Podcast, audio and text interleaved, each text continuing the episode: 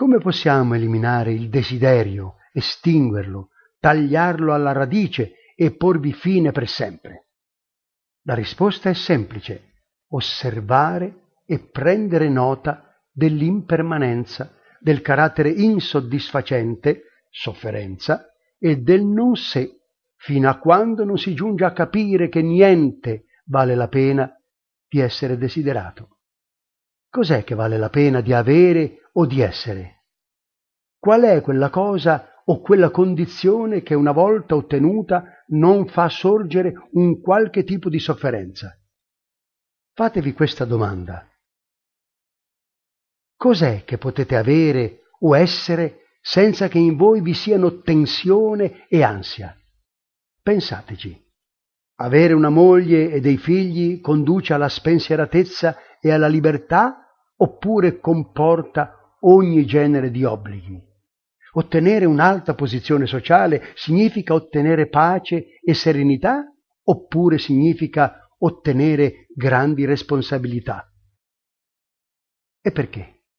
Qualsiasi cosa è un fardello semplicemente a causa dell'impermanenza, del carattere insoddisfacente e del non sé. Dopo aver ottenuto qualcosa, dobbiamo fare in modo che resti con noi, che sia come noi desideriamo e che ci sia di beneficio. Però quella cosa è per sua stessa natura impermanente, insoddisfacente e non è proprietà di nessuno. Non può conformarsi agli scopi e agli obiettivi di nessuno. Cambia così com'è nella sua natura. Allora tutti i nostri sforzi sono un tentativo di opporci e di resistere alla legge del cambiamento. E la vita, come tentativo di rendere le cose conformi ai nostri desideri, è colma di difficoltà e di sofferenza. C'è una tecnica che consente di capire che non vale la pena di ottenere né di essere alcunché.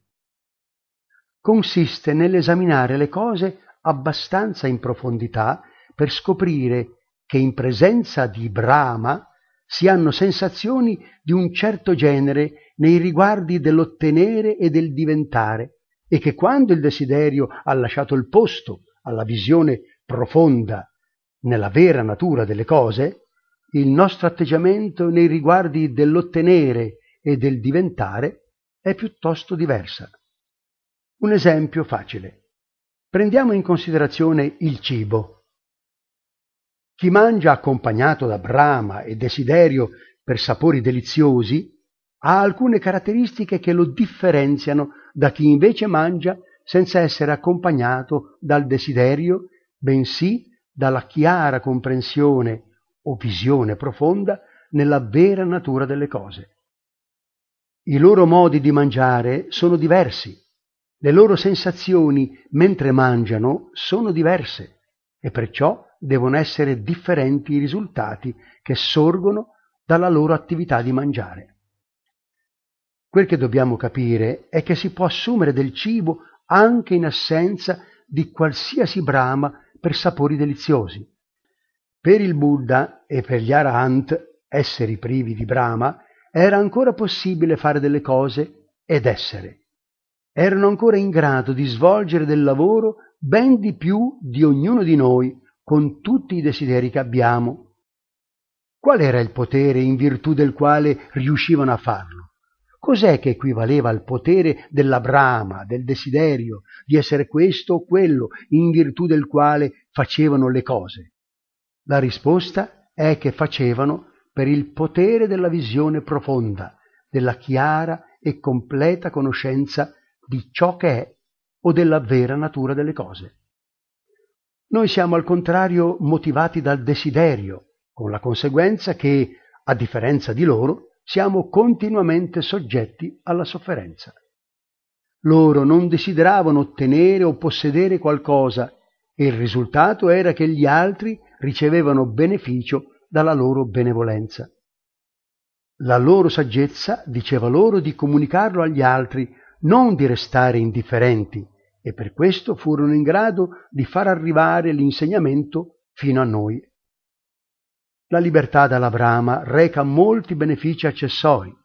Una mente e un corpo liberi dalla brama possono cercare e assumere del cibo motivati da un intelligente discernimento e non, come in precedenza, dal desiderio. Se desideriamo liberarci dalla sofferenza, seguendo le orme del Buddha o degli Arahant, allora dobbiamo addestrare noi stessi ad agire con discernimento piuttosto che con bramosia.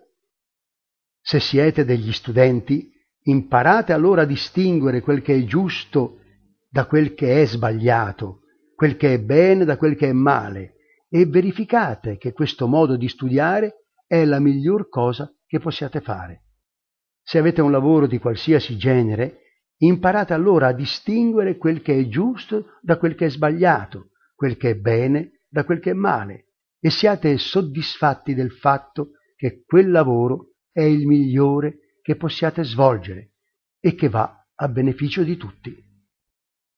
Fatelo bene e con tutta la calma, il distacco e l'equanimità che la vostra saggezza vi offre. Se nel fare qualcosa siamo motivati dal desiderio, allora siamo preoccupati mentre lo facciamo e siamo preoccupati quando abbiamo terminato. Se però lo facciamo guidati dal potere del discernimento, non saremo preoccupati per nulla. Questa è la differenza. Allora è essenziale essere sempre consapevoli del fatto che, in realtà, tutte le cose sono impermanenti, insoddisfacenti e prive di un sé, ossia che non vale la pena di ottenere o di essere qualcosa. Se intendiamo restare coinvolti, allora facciamolo con discernimento e le nostre azioni non saranno contaminate dal desiderio. Se agiamo con saggezza, saremo liberi dalla sofferenza dall'inizio alla fine. La mente non si aggrapperà e non si attaccherà ciecamente alle cose come se valesse la pena di avere o di essere. Saremo sicuri di agire con vigilanza e saremo in grado di procedere in accordo con la tradizione e la consuetudine o in accordo con la legge. Se ad esempio si possiedono delle terre e si hanno delle proprietà, non vi è necessità di provare avidità al riguardo. Non c'è bisogno di attaccarsi a quelle cose fino al punto che diventino un fardello, che appesantiscano e tormentino la mente. La legge è tenuta a controllare che il nostro appezzamento di terra resti in nostro possesso. Non c'è bisogno di preoccuparsi o di essere ansiosi. Non sta per sfuggirci dalle dita e scomparire. Anche se qualcuno arriva e ce la ruba, possiamo certamente opporci e proteggerla con intelligenza. Possiamo opporci senza arrabbiarci, senza permetterci di lasciarci infiammare dall'odio. Possiamo fare affidamento sulla legge e opporci senza alcun bisogno di soffrire. Dobbiamo certamente controllare la nostra proprietà, ma se dovesse nei fatti sfuggirci di mano, l'emotività non ci aiuterà in alcun modo. Le cose sono impermanenti, cambiano in continuazione. Dopo averlo capito, non abbiamo bisogno di agitarci per nessuna cosa. Essere è la stessa cosa. Non c'è bisogno di attaccarci a nessuno stato dell'esistenza, a essere questo o quello. Ogni cosa porta con sé sofferenza di un genere o di un altro. Esiste una tecnica molto semplice alla quale daremo un'occhiata in seguito, conosciuta come vipassana, la pratica diretta del Dhamma. Consiste in una serrata introspezione, la quale rivela che non c'è nulla che valga la pena di essere o che non ci sia alcuno stato d'esistenza soddisfacente.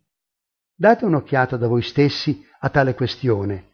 Vedete se riuscite a scoprire una qualsiasi condizione o stato d'esistenza soddisfacente. Essere figli? Un genitore? Un marito? Una moglie? Un padrone? Un servitore? Una sola di queste condizioni è forse piacevole? Anche essere una persona che ha la preminenza una che ha il sopravvento, un vincitore, è piacevole? la condizione di essere umano è piacevole? Perfino la condizione di un essere celeste o di un Dio è forse piacevole? Quando siete veramente pervenuti a conoscere ciò che è, comprendete che non c'è nulla che possa essere in alcun modo piacevole. In modo irragionevole ci arrangiamo per ottenere ed essere. Perché dovremmo mettere a rischio la nostra vita o la nostra incolumità fisica per ottenere ed essere in modo cieco, agendo sempre sulla base del desiderio? È opportuno che le cose siano comprese e che si viva con saggezza, senza lasciarci coinvolgere dalle cose affinché esse ci causino la minor sofferenza possibile o, idealmente, nessuna sofferenza. C'è un'altra questione. Dobbiamo condurre gli altri esseri umani, i nostri amici e soprattutto i nostri parenti e quelli a noi più vicini, a comprendere come stanno le cose, in modo che loro possano avere la nostra stessa retta visione. Così non ci sarà agitazione in famiglia, nella città, nella nostra nazione e, infine, nel mondo intero. La mente di ogni individuo sarà immune dal desiderio, non si aggrapperà né sarà trascinata via da qualcosa o da qualcuno. La vita di ognuno sarà invece guidata dalla visione profonda, dall'onnipresente e non oscurata visione che in realtà non c'è nulla cui possiamo aggrapparci o attaccarci. Ognuno perverrà a comprendere che tutte le cose sono impermanenti, insoddisfacenti e vuote di qualsiasi sé, che non è opportuno infatuarsi di nessuna di esse. Dipende da noi avere il buon senso di rinunciare a esse, di avere retti modi di vedere in linea con l'insegnamento del Buddha una persona che è riuscita a fare questo può essere detta un vero buddista. Anche se non ha mai ricevuto l'ordinazione monastica né mai assunto i precetti, avrà in vero e realmente compreso il Buddha, il Dhamma e il Sangha. Sarà incontaminato, illuminato e tranquillo, semplicemente perché non si attaccherà a nulla come se fosse il caso di ottenere o divenire qualcosa. In questo modo si può diventare a pieno titolo un genuino buddista solo grazie a questa tecnica di essere attento, percependo l'impermanenza, il carattere insoddisfacente e il non sé, fino a che non perverrà a comprendere che non c'è nulla che valga la pena di ottenere o di essere. Le forme più basse del male traggono origine e sono alimentate dal desiderio di ottenere e di essere. Forme più mitigate di male rinviano ad azioni meno fortemente motivate dal desiderio. Ed ogni bontà rinvia ad azioni basate su più sottili e tenui forme di desiderio, il desiderio di ottenere o di essere ad un buon livello. Anche nelle sue forme più alte il bene è basato sul desiderio, il quale ovviamente è così sottile e tenue che la gente non lo considera in alcun modo una cosa cattiva. Il fatto è che le buone azioni non possono mai condurre a una completa libertà dalla sofferenza. Una persona che è diventata completamente libera dal desiderio, cioè un arahant, ha del tutto cessato di agire dietro lo stimolo del desiderio ed è diventato incapace di fare del male. Le sue azioni sono al di là del bene e del male. La sua mente è libera ed ha trasceso le limitazioni rappresentate dal bene e dal male. È per questo motivo che egli è completamente libero dalla sofferenza. Questo è un principio fondamentale del buddismo. Che si sia in grado di farlo o di desiderarlo, questo è il modo per liberarsi dalla sofferenza. Oggi possiamo non volerlo, un giorno potremmo essere costretti a volerlo. Quando avremo completamente rinunciato al male e avremo fatto il bene come meglio possiamo, la mente sarà ancora appesantita da vari generi di desiderio attenuato e non c'è altra strada conosciuta di vincerli se non sforzandosi di andare al di là del potere del desiderio, al di là del desiderio di ottenere o essere qualcosa, male o bene che sia. Per realizzare il nibbana, la libertà dalla sofferenza di qualsiasi genere, ci deve essere un'assoluta e completa assenza di desiderio.